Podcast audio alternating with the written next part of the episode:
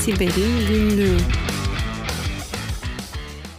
Siber'in Günlüğü'nden herkese merhabalar. Ben Kerem. Merhaba, ben Murat. Selam Murat. Bugün aslında biz üç kişiyiz. Özel bir konuğumuz var ve onunla da biraz sohbet edeceğiz. Daha doğrusu ona bir takım sorular soracağız. Sonra Murat'la ben de bu cevapları yorumlayacağız. Değişik bir konsept, değişik bir program olacak yani. Şimdi öncelikle kim olduğunu kendisine sorayım. Şöyle bir soru. Bu arada cevapları da biraz ekrandan okuyacağım yani. Ee, kendini tanıtabilir misin diye sordum kendisine.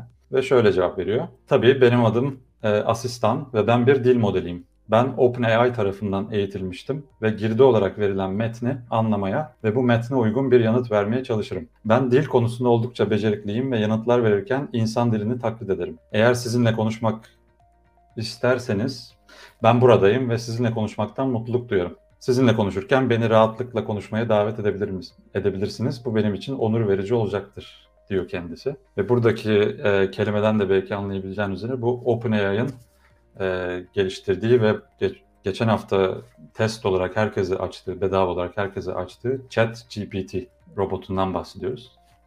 Şimdi Chat GPT nedir ve nasıl çalışıyor? Bunu da kendisine sordum. Dedim ki basitçe ve Türkçe anlatabilir misin dedim. ben böylece hiç kendim araştırma yapmayayım. O bana bütün cevapları versin. Ee, Kerem bir araya gireceğim izninle. Ee, demin bir hafif nasıl diyor siz Türkler durumu oldu. Ha. Sen yanlış okumamışsındır herhalde. Yok yok öyle yazdım. Yazdığı gibi okumuşsundur. O da öyle yazdı. O yüzden iki kere durdum bir daha okudum. Hak, yanlış yazmıştı evet. ChatGPT'nin kendini tanıtırken kullandığı bir laf vardı. Ben oldukça dil konusunda becerikliyim demişti. Ben de bir sonraki soru olarak şey dedim. Hani becerikli olduğunu neye göre ölçüyorsun dedim. O da dedi ki aslında ben bir dil modeliyim ve bu tip sorulara yanıt veremem. Benim becerikliliğim ve performansım OpenAI tarafından test edilir ve bu konuda bir fikrim yok dedi. Yani zaman zaman bazı sorularda fikri olmadığını da açıkça söylüyor.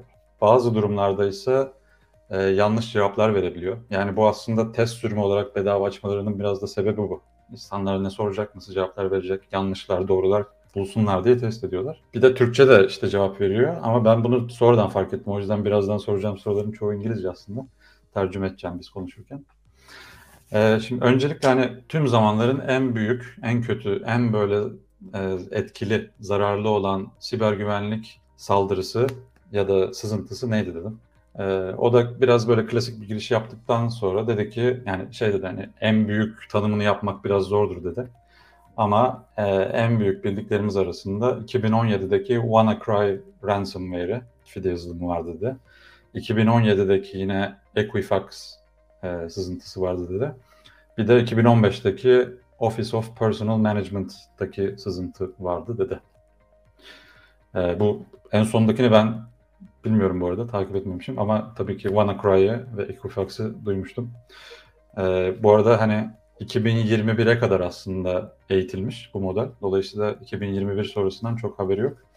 Bu soruyu bir daha sordum aslında sonrasında.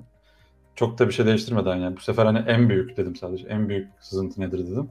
Bu sefer biraz farklı cevaplar verdi. Şeye göre cevap verdi. En çok e, insanların bilgilerinin sızdığı, çalındığına göre cevap verdi. Bu sefer de 2016'daki Yahoo sızıntısından bahsetti. 3 milyar kişinin hesabının sızdığını söyledi. Ee, sonra da Marriott breach dedi. O da 500 milyon kullanıcı ve ve de eBay sızıntısı. O da 145 milyon kişinin bilgilerini sızdırmış. Yani Chat GPT'nin sunduğu en büyük sızıntılar bunlar. Senin hani bunu nasıl gözden kaçırmış dediği aklına gelen bir şey var mı son senelerde belki? Ee, ona geleyim ama izinle önce şeyi söyleyeyim Kerem. Hani e, iki soru çok benzer sorduğunu söylüyorsun. Birinde e, hani böyle daha fazla insanı etkileyen gibi algılamış. İkincisinde de daha fazla kişisel verinin çalındığı gibi algılamış. Sen neredeyse aynı kelimelerle sorduysan demek ki hani orada AI biraz bunu insana çevirerek söyleyeyim. Keyfe göre hissettiğine de yanıt verebiliyor. Dolayısıyla yanlış anlayabilme olasılığı olduğunu da anlıyorum. Bu da hoş bir şey nihayetinde. Evet, evet aynen öyle. Ee, şeyi söyleyecektim bir de hani 2021'e kadar yapmıştınız. Mesela hani e, insanı etkilemek adına değil ama mesela dünyada en çok bilinen diye sorsaydın herhalde benim aklıma ilk Stuxnet gelirdi. E, tabii ne e, kişi sayısı olarak ne toplam hesap olarak ne büyüklük olarak değil ama dünyada bir başka şeyin e, habercisi olarak çok enteresan olması açısından önemli. Yine 2021'in 2020'nin sonu 2021'in başındaki bu e, Çinlilerin Exchange'deki sıfırıncı gün açığı sayesinde belki tek bir firmadan değil ama çok sayıdaki exchange'den toplam çalınan veri aslında belki bu listeye girebilir. Ama tabii orada bir muhatap yok. Bunu nasıl tarif edersin ya da tarif eder gibi o bir parantez içinde bir benim aklımda da bir soru aslında. Evet. Devam edeyim. Bir sonraki soruda e, dedim ki senin için senin gördüğün en büyük siber güvenlik tehdidi nedir dedim. Yine biraz aynı şekilde başladı. Hani en büyük tehdidi tanımlamak zordur falan filan dedi. Sonra birkaç tane sıraladı. Dedi ki malware, işte fide yazılım, phishing saldırıları ve veri sızıntıları dedi. Sonra da bunların işte herkese etkisi olabilir tarzı genel bir tekstle bitirdi. Evet. Veri sızıntısı bir tehdit mi? Veri sızıntısı bir sonuç. sonuç aslında. Evet, evet. Dolayısıyla ilk üçü evet bir tehdit. Malware bir tehdit. İşte kripto saldırıları bir tehdit. Kabul ama veri sızıntısı bir tehdit değil. Orada birazcık e, tanımlarda ufak bir şaşma olmuş gibi anlıyorum. Evet. Doğru, doğru. Sonra dedim ki önce dedim ki bana kişi, bireyler için 5 tane önemli e, güvenlik tavsiyesi verir misin dedim. Sonra da bunu şirketler için 5 tane dedim. Sonra dedim ki e, biraz değiştireyim bu dedim. Hani 5 tane sormak yerine 3 tane bana ver. Ama bu 3 taneden 2 tanesi ciddi tavsiye olsun. Bir tanesi tavsiye gibi gözüken ama aslında zararlı olan yani güvenliği azaltacak bir şey olsun dedim. ee, onları geçeyim hemen. İlginç çünkü orada biraz tartışılacak bir şeyler çıktı. Şimdi bireyler için sorduğumda bu üç tanesini. Birinciye dedi ki e, bir password manager kullanarak güçlü ve unique yani bir bir kullanımlık parolalar üret. E, her online hesabın içinde de. İki, e, mümkün olduğunca her yerde iki faktörlü giriş authentication kullan dedi. Üçüncüsü de e, işte sosyal security numaran, kişisel verilerini e, fazlaca etrafta paylaşmaktan kaçın dedi. Telefonda, internet sitelerinde falan çok kullanmamaya çalış dedi. Şimdi bu üçünden hangisi sence yanlış ya da güvenliği azaltıcı olabilir? Uuu güzel. Üçü de bir kere doğru. Yani hani ben üçünü de yapmaya çalışıyorum. Ee, üçünü de başkalarına öneriyorum. Bunlardan bir tanesi de bir acaba dilde bir oynama mı var diye düşündüm. Yani sen bunu İngilizce mi sordun? Orada bir herhangi bir sarkastik bir cümle var mıydı? Yok İngilizce sordum ama öyle bir şey yok yani. Ki bu arada şunu da söyleyeyim. Ben de şaşırdım daha doğrusu. Yani anlatıyor burada neden öyle olduğunu. Şimdi paylaşayım. Onun üzerinden. Paylaş merak ettim.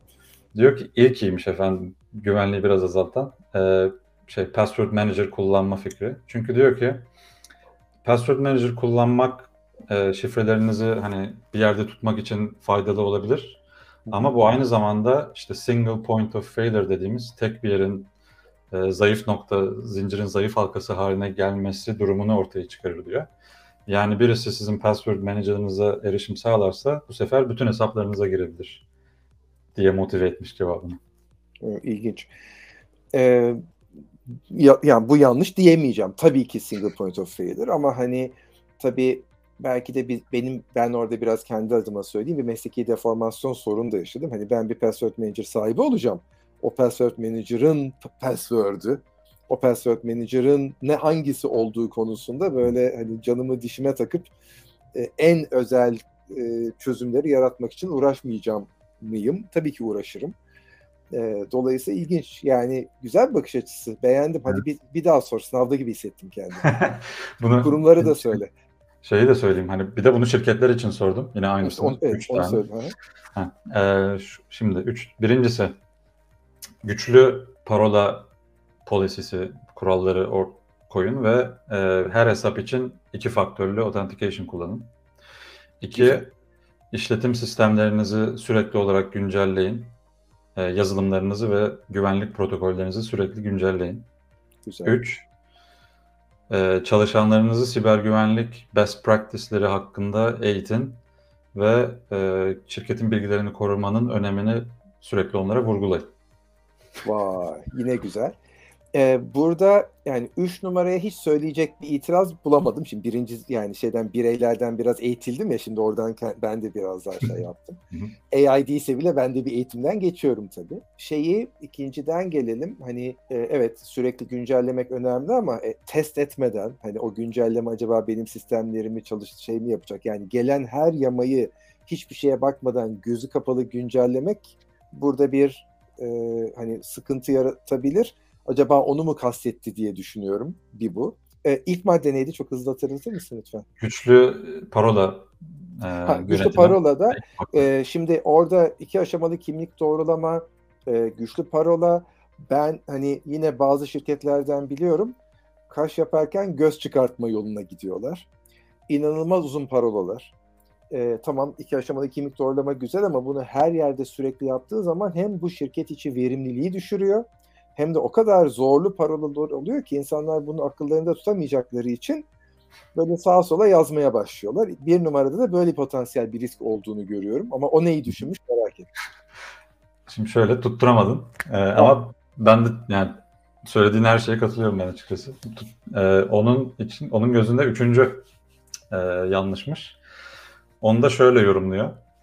Ee, sadece insanları eğitmekle bu iş olmaz diyor e, eğitimin yanında teknik şeylerde yapmalısınız diyor. Mesela işte ilk iki sıraladığı kontrolün e, o yapılması gibi.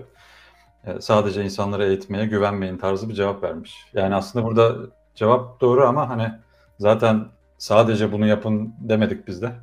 e, evet yani orada bir sadece kelimesi ben senden duymadım ama hani evet, evet. o meğer öyle kastetmiş. Evet. Tam ilerliyorum. Ee, Lütfen. Şöyle bir senaryo sundum kendisine. Dedim ki sen büyük bir şirketin e, CISO'susun. Güvenlik güvenliğinden sorumlusun. Ve e, şirket dün hacklendi. Şirket e, hackerlar girdi ve gizli bilgiler işte e, senin personeline ve müşterilerine ait bilgiler çaldılar. Ve bunun haberi sana sabahleyin verildi. Nasıl reaksiyon gösterirsin dedim.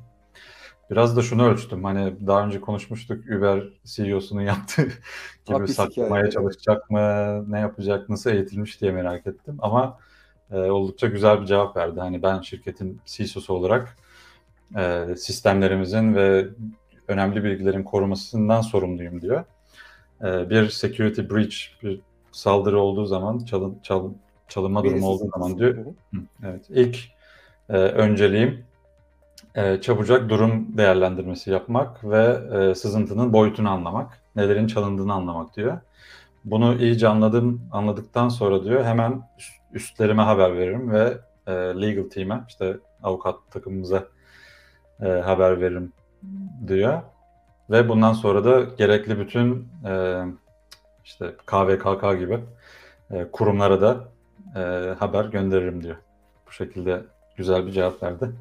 Eksik bir şey var mı senin gördüğün? Yok yani hani başlangıç için eksik derken de oradan gelen bilgilerle çok dallanıp budaklanmak gerekiyor elbette ama güzel bir başlangıç. Ee, süremizi çok uzattık. İstersen yavaştan toparlayalım.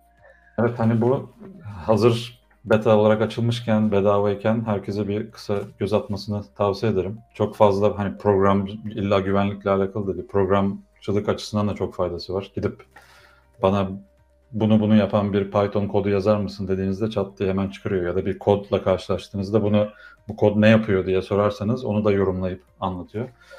Gerçekten çok faydalı kullanım alanları var. Süper bir, muhteşem bir e, durumda olmasa da şu anda bir göz atmakta fayda var. O zaman bu sohbeti burada tamamlayalım. Bu haftalık da bu kadar diyelim. Haftaya tekrar Siber'in günlüğünde görüşmek üzere. Hoşçakalın. Hoşçakalın.